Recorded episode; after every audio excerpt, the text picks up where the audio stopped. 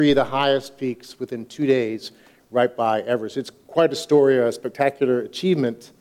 Uh, and in the documentary, a, the man who holds the previous record for doing it in sixteen years, Reinhold Messner, who himself is an amazing individual. He did all uh, fourteen without oxygen, uh, so that's just amazing. But he talks about climbing, and, and um, he talks about this idea of it being fun.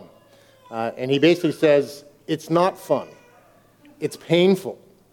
Uh, it's a painful thing to do this, to force yourself to climb the mountain peak, to get to the summit and then get back down. But obviously for Reinhold and Nims, uh, the glory of the accomplishment was worth the pain of the process. And this illustrates a reality in life, that glory is achieved through pain. Glory comes through suffering and difficulty. It's a reality in this life, and it's uh, most poignantly demonstrated in the life of Christ himself, our Savior, who through the greatest pain achieved the greatest glory, accomplishing the will of the Father to rescue countless people from spiritual death and, and to renew eventually the entire creation. As it is true with mountain climbers, as it is true with Jesus, it is true with his followers as well. We achieve glory through suffering. And Romans eight, chapter eight, eighteen through thirty-nine is meant to establish this truth, but also to strengthen us for the journey. So let's pray as we learn to climb the mountain of life to glory, achieving glory through suffering. Let's ask God for help. Lord, we thank you for your word. And Lord, you don't leave us to ourselves. You don't merely tell us this principle and then leave us, but you equip us and you strengthen us and you meet us and you give us your word, your living word, which ministers to us even now. Thank you, God, that you are here and want to speak to us. And we ask you, Lord, give us ears to hear. Help me, Lord, to teach well and proclaim well, to serve you and to serve your people, to serve each one here, that they might hear from you, that we might learn these truths and be strengthened for them. We ask in Christ's name, amen. Amen. Let me read Romans chapter eight, starting in verse eighteen and going to the end. Paul says, "For I consider that the sufferings of this present time are not worth comparing with the glory that is to be revealed to us. For the creation waits with eager longing for the revealing of the sons of God. For the creation was subjected to futility, not willingly, but because of him who subjected it, in hope that the creation itself will be set free from its bondage to corruption and obtain the freedom of the glory of the children of God. For we know that the whole creation has been groaning together in the pains of childbirth until now. And not only creation, but we ourselves who have the first fruits of the Spirit groan inwardly as we wait eagerly for adoption as sons, the redemption of our bodies. For in this hope we were saved. Now hope that is seen is not hope, for who hopes for what he sees? But if we hope for what we do not see, we wait for it with patience. Likewise, the Spirit helps us in our weakness, for we do not know what to pray for as we ought, but the Spirit himself intercedes for us with groanings too deep for words. And he who searches hearts knows what is the mind of the Spirit, because the Spirit intercedes for the saints according to the will of God. And we know that for those who love God, all things work together for good, for those who are called according to his purpose. For those whom he foreknew, he also predestined to be conformed to the image of his Son, in order that he might be the firstborn among many brothers. And those whom he predestined, he also called. And those whom he called, he also justified. And those whom he justified, he also glorified. What then shall we say to these things? If God is for us, who can be against us? He who did not spare his own Son, but gave him up for us all, how will he not also with him graciously give us all things? Who shall bring any charge against God's elect? It is God who justifies. Who is to condemn? Christ Jesus is the one who died. More than that, who was raised, who is at the right hand of God, who indeed is interceding for us. Who shall separate us from the love of Christ? Shall tribulation, or distress, or persecution, or famine, or nakedness, or danger, or sword? As it is written, for your sake we are being killed all the day long. We are regarded as sheep to be slaughtered. No. In all these things we are more than conquerors through him who loved us. For I am sure that neither death nor life, nor angels, nor rulers, nor things present, nor things to come, nor powers, nor height, nor depth, nor anything else in all creation will be able to separate us from the love of God in Christ Jesus our Lord. God's word from Romans chapter eight, verses eighteen through thirty-nine. Well, let's dig in to what we see here. Let's learn about this reality of this life that's destined for glory through suffering. I want to take us through this to see this major theme, but also to see in it that we are to live expecting our future glory, and we are to live depending on our triune God. So those are my three points. We're destined for glory through suffering. We're to expect glory. We depend. And thirdly, we're depending on our triune God as we journey through suffering to glory. So first, we are destined for glory through suffering. Last week, we left off at verse seventeen. We learned in those verses, those first seventeen verses, that life uh, in the Spirit overcomes the death from the flesh. We learned that the Spirit applies the atonement of Christ, where, whereby Christ took on flesh, became human, and then took our sins upon himself and was condemned for our sin. That in Christ, the just penalty for our sins is paid by him, and through him and through faith in him, we are counted righteous. Secondly, that we overcome the death of the flesh by the power of the Spirit in us. He is our only hope to walk in true righteousness, and indeed, God himself in us grants us power to love God and to love one another and to, for his sake, walk in true righteousness. And so we overcome the flesh through the power of the Spirit. And at the end of that section, we saw this truth that we are sons and daughters. This truth behind all this is that we are sons and daughters of God through Christ. We are part of the family, and the Spirit himself testifies to our spirit that we are sons and daughters, and our own spirit cries out in, in this power of the Holy Spirit in us, Abba, Father, relating to God as our dear Father. We are co-heirs with Christ. We are sons and daughters as part of the family with our elder brother Christ. And, and with him, of course, we follow in his steps in a lesser but significant way. We are co-sufferers, and we are co-sharers in his glory. So that's where that section ended, and now verse eighteen and following is going to pick up on this idea of being co-sharers in his glory and co-sufferers. It's an important paradigm for the Christian life.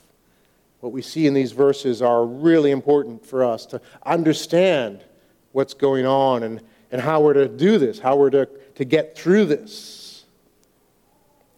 And Paul sets this principle in verse eighteen that's so important for us to have as we start. For I consider that the sufferings of this present time are not worth comparing with the glory that is to be revealed in us. The glory that is to be revealed to us, as the E S V says. It, he sets these realities before us. Indeed, there are the sufferings of this present time. And he's going to go on. You heard as we read through that. These sufferings can be significant for sure. We need to acknowledge that. And of course, they vary in how we each encounter the different sufferings. We don't necessarily all in, experience everything we just read, but, but the human experience... And the human experience in Christ is to experience these sufferings. And yet there's glory that's to be revealed.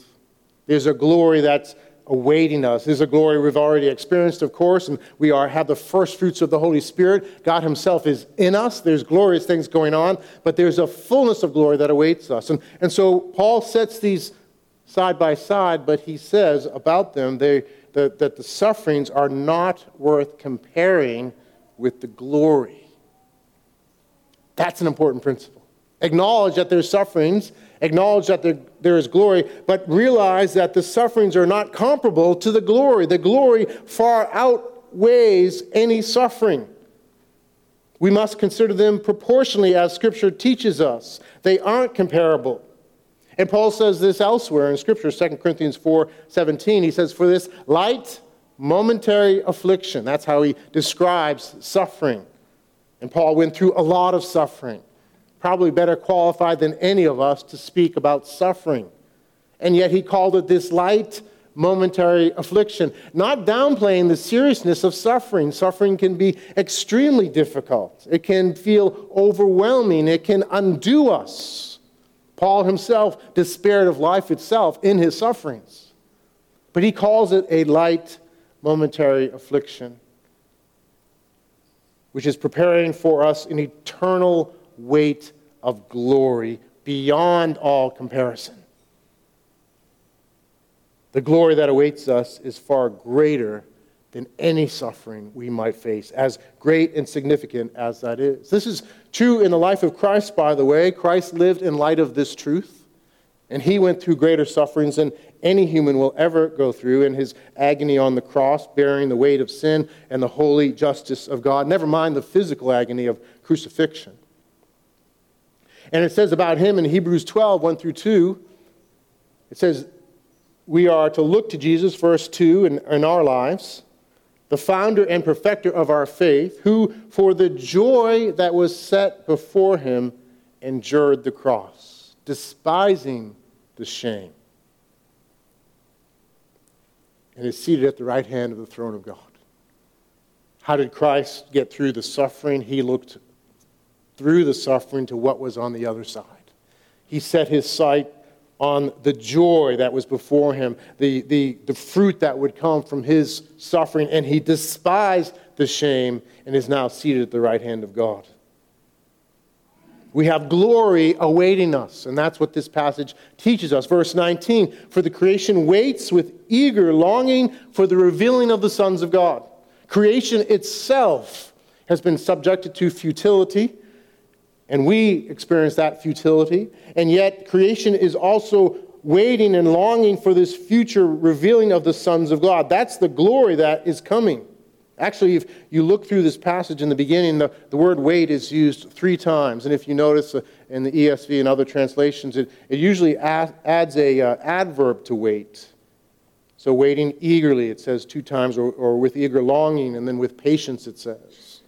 And what's going on in the E S V is they're trying to capture a word that we don't quite have in, in English. It's a verb in, in the original language that means to wait eagerly, to wait with anticipation, to wait kind of on your tippy toes for something to, to come. Think of, a, think of a, a young child maybe who loves music and loves bands, and, and they're going to their parade, a parade for their first time, and they're there with the crowd, and, and they're there with their parents, and they hear the, the band, and they hear the drums coming down the street. What does that little kid do? He wants to get through the crowd and see, and that child is on his tippy toes looking to see, eagerly awaiting what's coming. That's the sense here. Creation and the believer to be eagerly awaiting this glory that's coming, to look ahead, to, to hear the sound of the approach of, of the glory that's in store for all of us in our fully redeemed bodies, fully glorified in his presence, fully glorified in the new creation on the, the new the new earth, with the new heavens and the new earth. This glory is coming, the parade, the sound. We hear the sound, it's on its way, and we are to be eagerly awaiting this glory even as we suffer. Just like Jesus did on the cross, looking forward to what comes, enduring it with patience, to know that this is going to be accomplished, that the promises that are there are true, just as Christ rose from the dead victorious over sin and death, he is the promise of this. Just as you've received the Holy Spirit in you, you have a new life. You are a different person now in Christ by the power of the Spirit. That is a deposit guaranteeing that future glory. Just as those things have happened, the work will be finished. You will experience the fullness of glory in all the things in life that you suffered through.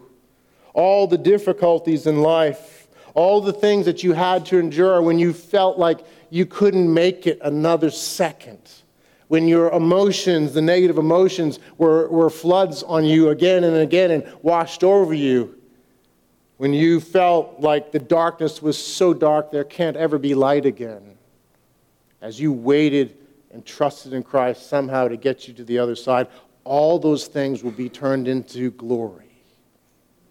All those things will result in reward. All those things will add to the glory you experience at the end. All those things are good works in the sight of the Lord as you trust Him through suffering.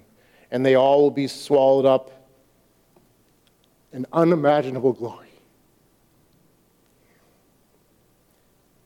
And you won't have any regrets for having gone through those things, because you will understand the plan and you understand the redemptive work of the Lord through sufferings and difficulties. You will understand it in the fullness of the plan, and you will see the glory in yourself. You will see the glory in your brothers and sisters. You will see the glory in the new creation. I love what Martin Luther says about all this.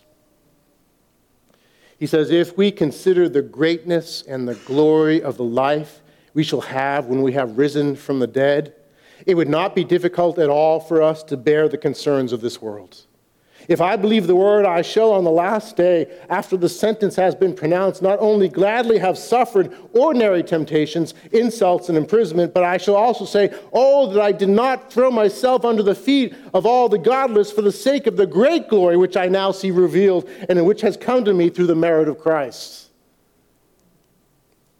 I know it's difficult. I know life is hard at times for us. But in Christ, He works all things for good, to conform us to the image of Christ, to reveal that glory. And you will, at that final moment there, in the presence of the Lord and His new creation, have no regrets, and perhaps even have the sentiment Martin Luther speaks of. My brothers and sisters, hang in there. It won't be long. You are destined for glory through suffering. Second point, verses twenty to twenty-five. We expect glory. We hope in glory through suffering, related, of course, to the first, but more detail here in these verses. It says in verse twenty, for the creation was subject, subject to futility, not willingly, but because of Him who subjected it in hope. The creation was subjected to futility. We spent time a little while ago, uh, about a half a year, going through the book of Ecclesiastes. And Ecclesiastes, uh, the main theme, uh, as we read it in the E S V, is vanity, vanity. All is vanity, says the teacher. Do you remember that? Vanity, vanity, all is vanity. It's the exact same word as futility here. So perhaps it should have been futility, futility. All is futility. This world we live in, this creation, though full of much goodness, has been subjected to futility. Things don't work the way they ought to work. Things go wrong. There is something wrong with this world. And we all know it. We see it in ourselves. We see it around us. Romans eight here says we're in bondage to corruption. We see glory, we see the glory of the original creation, but everything's been tainted. We see the glory in one another, in human beings, made in the image of God. The most glorious part of creation is humanity. And yet we see it tainted. We see the brokenness of creation. We try to grasp glory here, and it's elusive, and it slips through our hands. This is the reality. Creation has been subjected to futility. In hope. We're not to look at the futility and merely stay there, but to have hope for redemption, to turn us in hope. Why? Because Christ has come. Christ has come and entered into our world, our broken world, and experienced this futility, experienced the, the difficulties here, and demonstrated his lordship over all things. In his miracles, they are uh, signs of his lordship over everything. And so his miracles demonstrate his lordship over all the problems of the world. Sin and Satan and sickness, natural disasters are all under Jesus. And he came and he fulfilled our righteousness. And he took upon himself our sins, died for them in our place, rose again, victorious over sin and death, to lead us out of this futility, to grant us a sure hope in the midst of our futility. Paul says that creation is groaning in the pain of childbirth. It's an apt comparison because there's a birthing coming. There's a process going on, but there's a groaning and a birthing that awaits, and that's the revelation of the sons of God, the sons and daughters of God, the revelation of those who have been rescued from their sin and who belong to Jesus and will be fully transformed, and the very glory that Christ has right now. Creation is awaiting that, this life that is coming. And we have the first fruits of the Spirit. We have a down payment of it. And yet we groan inwardly, don't we? We groan as we deal with life. We groan as we walk through suffering. We groan as we, we know it just, it just shouldn't be this way. There's something wrong with this world and with this life. We groan for the culmination of all these things, and it will come. We live in a sure hope. We don't yet see it. It's not here fully yet, but we expect it. This is the gift of faith that he's given us. It's faith that's a reasonable faith. It's faith based on truth, but it's the gift of faith to place our faith in the truth declared about Christ, that Christ has come, he has died, he is risen, he's ruling, he's coming again. That's a gift, and faith produces hope. Faith produces the expectation that the fullness of what we believe will come about. And so we live in hope. Hope is powerful and important for the Christian life. Hope functions in this reality as we await glory through suffering. And one of the best things we can do for one another is to strengthen our hope, to encourage each other, to remind each other of what we already have as a foretaste and what we will have. When we were overseas, we met a new friend, a dear friend. I'll call him Pastor Jay.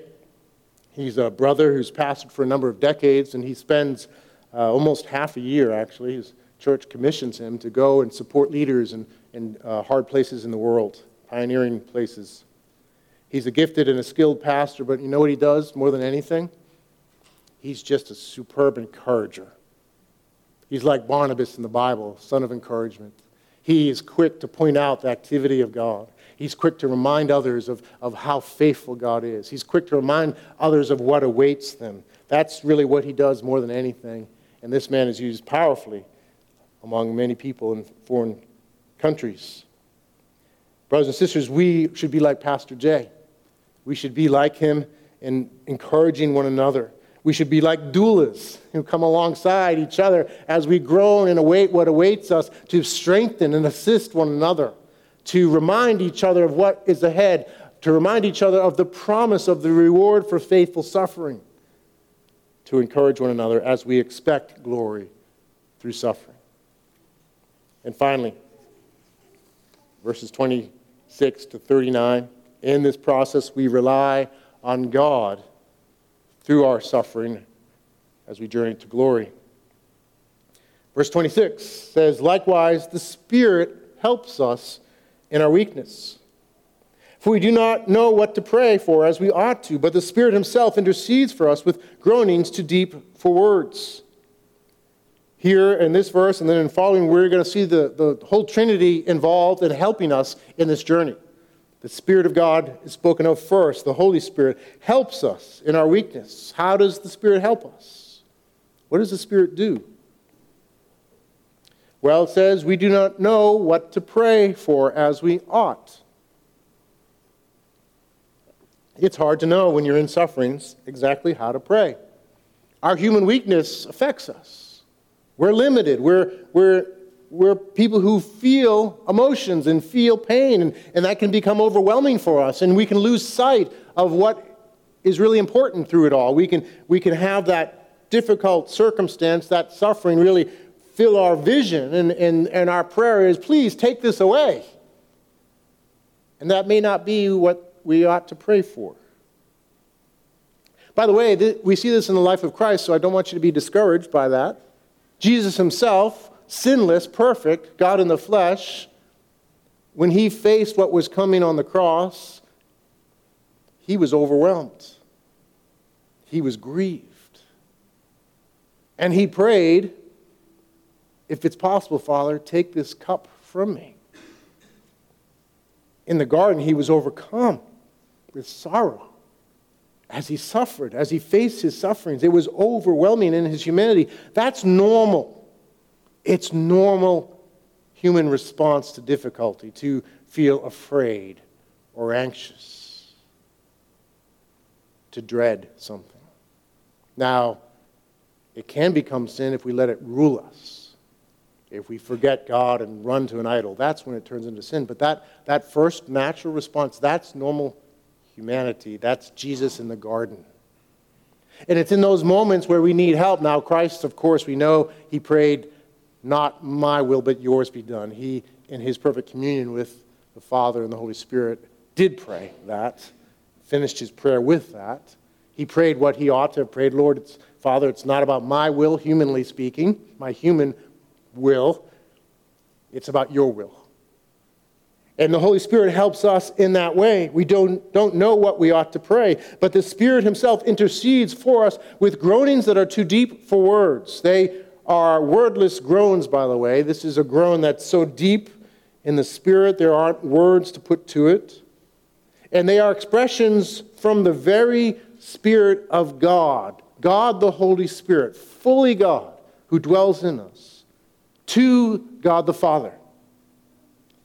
And God the Father, who searches hearts completely, knows the mind of the Spirit as the Spirit intercedes for us in the very best way, according to the will of the Father. The Spirit knows exactly how to convey our angst and our situation in the most appropriate prayer to the Father. He knows what is best for us, better than we do, and he intercedes for us. This is amazing. Think about it. There's intertrinitarian communion going on between the Spirit in you, who knows your suffering, who knows your struggles, who knows your spirit and your mind, to the Father, who searches your heart and knows you, and the Spirit is asking exactly the right thing to the Father about you. The Spirit within you, Holy Spirit within you doing that. It's an amazing thing. We are part of this, this communion, this prayer going on between the Spirit and the Father in our weakness, in our suffering. That should encourage us greatly. We don't always know what to pray, and yet the Spirit is praying. It is good news. It's assurance. Now, by the way, this isn't speaking about praying in tongues or speaking in tongues. That's a gift, a legitimate gift of the Holy Spirit, but that's not what's being said here, because praying or speaking in tongues is using words, be they angelic or uh, human words, but this is wordless groans. This is a different thing. This is for all believers. The gift of tongues is not necessarily for all believers. This is a gift for all believers. This groaning going on by the Holy Spirit to the Father on your behalf. What good news! What strength this should be for us to know this is going on in our sufferings as we're journeying to glory through suffering. The Spirit of God is interceding to the Father in the very best way for us. Can you imagine if for some reason there were a group of the most powerful people in the world, the wealthiest, the best experts in whatever field, just formed this A-team for you. They just took a liking to you for some reason. And they formed this A-team. And this A-team's job was to make sure whatever was going on in your life, that they took care of the problem. And they would occasionally, you know, talk to you, interview you, find out what's going on. And then they would bring all the resources in. They, I don't know, they, you know, airlift you out somewhere and bring you to some place, or, or just do something like that. Something obviously far-fetched, something like a Marvel movie. But just imagine that. Every problem you had. And they came in and they came to rescue you in this way. It would be amazing, but you have actually something better than that. You have the A-team of the Spirit of God with the Father, interceding for you for the very best outcome, the very best outcome in your life. That's going on for real all the time. That's what the Word of God declares here, and that is meant to strengthen you as you journey through suffering to glory. It's amazing. We are destined for glory through suffering, and God the Spirit is helping us. Next, God the Father helps us. Verses twenty-eight to thirty-one. It's amazing help that's described in verses twenty-eight through thirty-one. It says in verse twenty-eight, the well-known verse, we know that for those who love God, all things work together for good, for those who are called according to his purpose. It says, all things work together for good. It doesn't say some things, or a couple things, one thing. It says all things. I, I think that includes everything, right? All things. All things work together for the good.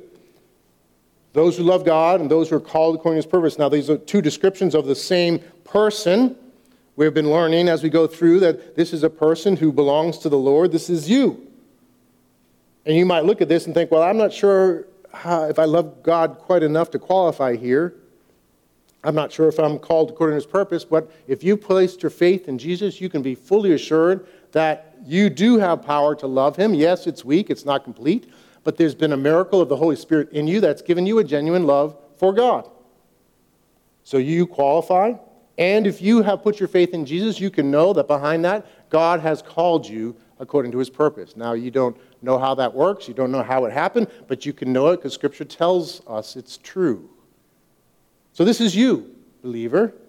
And if you haven't yet placed your faith in Jesus, you, you don't have to go through different hoops to somehow get involved in this verse. You simply need to do this. Turn from your sin and yourself and put all your confidence in Jesus. Trust in Jesus. Receive the gift of his death in your place for your sins, his resurrection to overcome sin and death for you. And you can know that you're included here. And you can know that all things now work together for good. It doesn't mean that all things are good. It doesn't mean that the suffering itself is a good thing. That would be a wrong understanding. But the suffering and the difficulty and the challenges, the weakness, the struggles you have to resist the, the, the tendencies and urges you have in you that you know are wrong, as you look to Jesus, all, all these things, God works all these things. All things. Don't exclude anything. Don't exclude any struggle. Don't exclude any circumstance. Don't exclude what's going on in your life. I don't know what's going on in your lives necessarily right now, but think of the most difficult thing and put that under this category, all things. All things work together for good. He will work good through this. And and we see this, of course, in the crucifixion itself, right? The crucifixion was not a good thing in and of itself. To, to torture the Son of God in the flesh was not a good thing. To, to have sins put on Christ to bear our sins is not a good thing. But through the crucifixion, the greatest evil ever done, the greatest good was done in conquering sin and death. And similarly, in your life, all things will be used and worked for good, to conform you to the image of Christ. That's the goal. The glory that Christ has, you are to share in that glory, and he is conforming you to that image. You belong in that group. You qualify here as a believer, and he uses all things for good. For those who are called according to his purpose.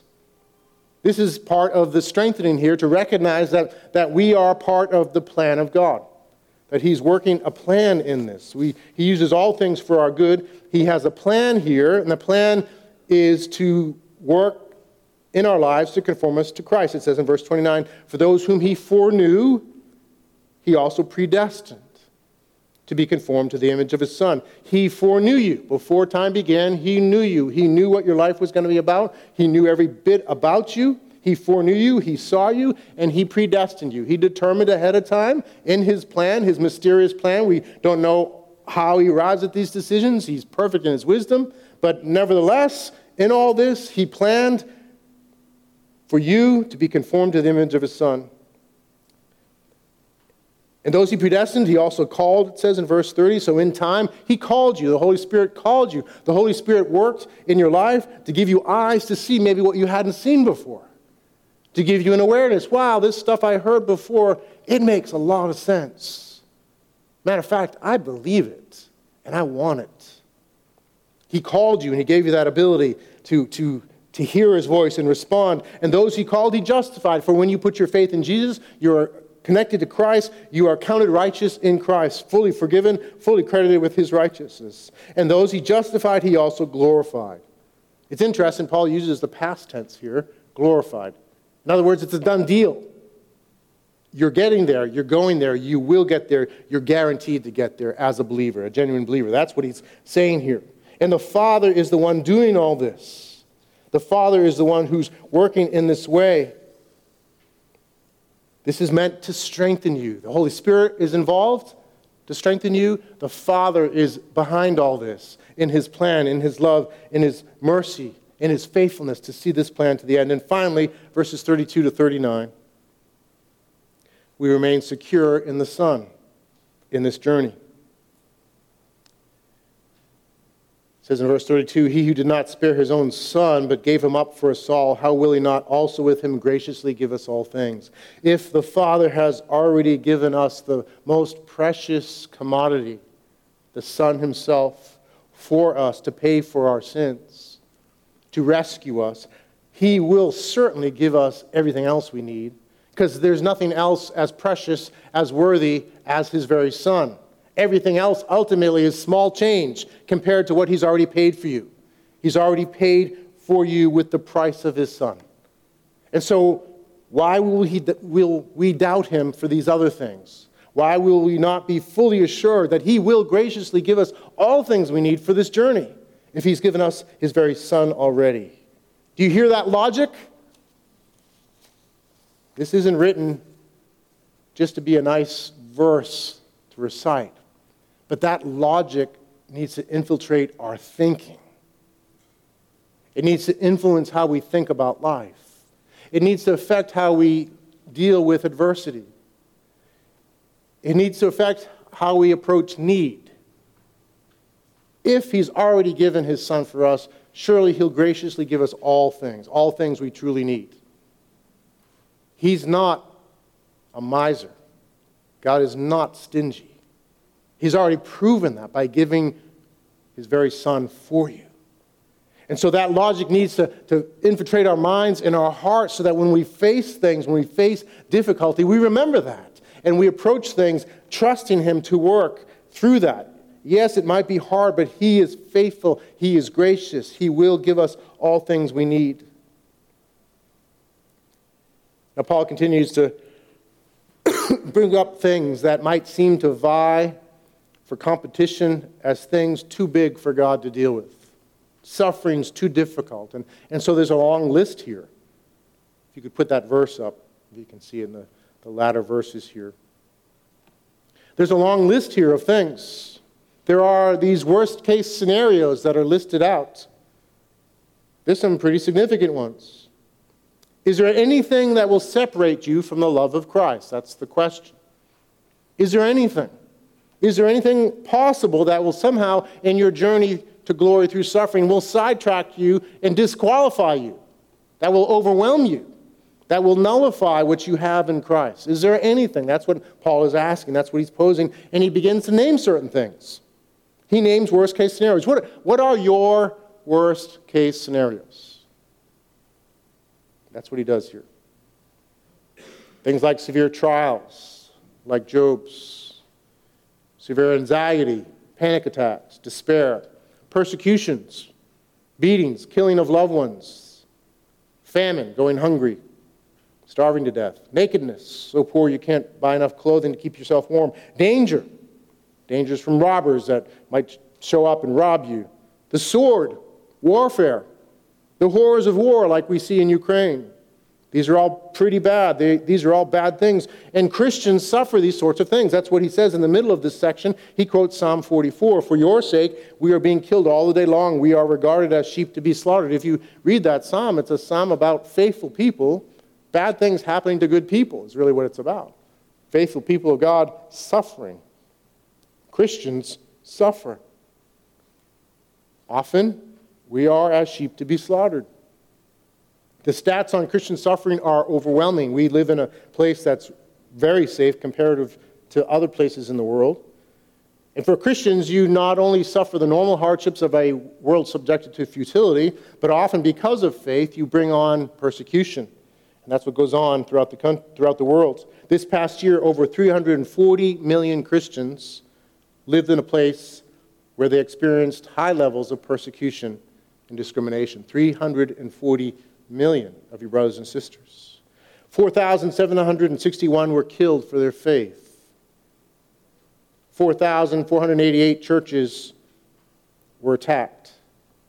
four thousand two hundred seventy-seven believers were detained without trial, arrested, sentenced, or imprisoned.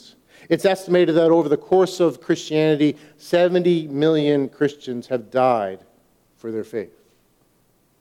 We surely are regarded as sheep to be slaughtered. And Paul's question is, will this sort of suffering be powerful enough to cut us off from the love of God in Christ? Can these sort of horrors loom large enough to snuff out the work of God in our lives? Can they cut us off from this pathway to glory? What does Scripture say here? No. Verse thirty-seven, no. In all these things, in all these things, that's amazing. In all these things, we are more than conquerors through him who loved us. Even in all these worst case scenarios, we never are cut off from God. We are always beloved. He is there for us. The Spirit is helping us.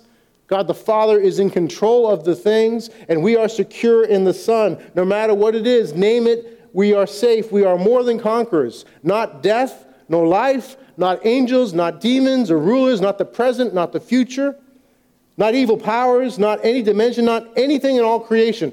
It says that, right? Not anything in all creation. Does that leave out anything? No. Apart from God, who's eternal and uncreated, and he's for us, we learn here, not anything in, in all creation. And by the way, some people will, will read this and say, well, it doesn't say about yourself. You can somehow do something your, to take yourself out. You're in creation, right? You can't do it. If all these other things can't do it, you can't take yourself out of Christ. You are safe in Christ. I think that's a clear implication here. And this is meant to strengthen you. Paul is piling up these worst-case scenarios so that he would cover everything, so there'd be nothing left out. So don't try to find something. The, the point, you miss the point of the, of the passage. The, the passage is demonstrating there's nothing. Nothing. You are secure in Jesus to the very end. So as I finish up here, I hope you hear what Paul is doing, what God is doing through this passage. He's equipping you and encouraging you and strengthening you for the journey. As you climb the mountain, as you climb it together with others, by the way, as you journey through suffering to glory. This is what you're destined for. We hope for glory. And God the Father, God the Son, and God the Holy Spirit are with us to encourage and strengthen and keep us all the way. Let's pray.